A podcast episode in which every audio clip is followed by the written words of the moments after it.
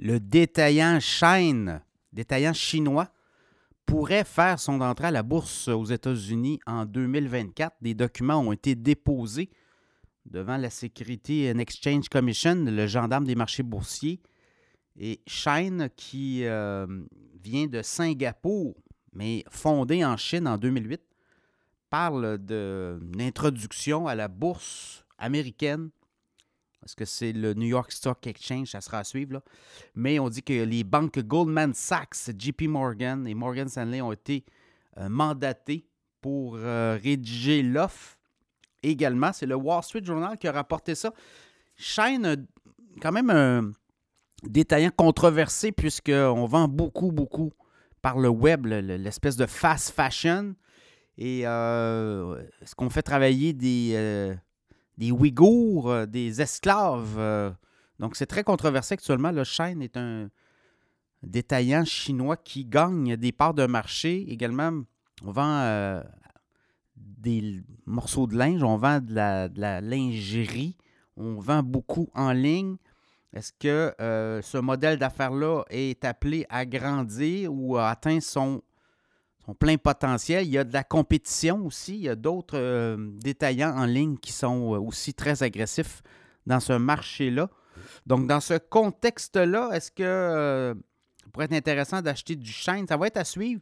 On dit que l'entreprise pourrait être valorisée à 66 milliards de dollars.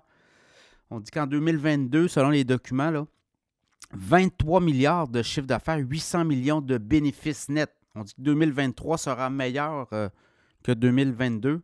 Mais quand même, barge bénéficiaire, quand même euh, pas très élevé, mais c'est un peu ça. Là.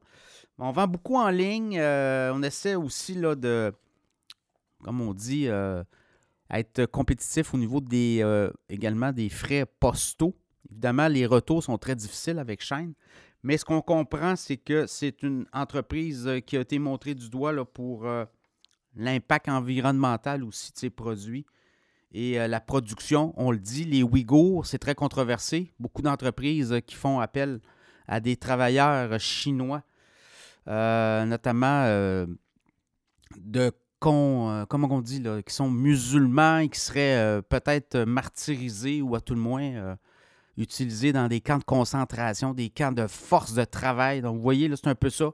Beaucoup d'entreprises, euh, d'ailleurs, euh, non seulement Shine, mais il y a d'autres détaillants qui sont visés aussi par ces accusations-là, par des ONG.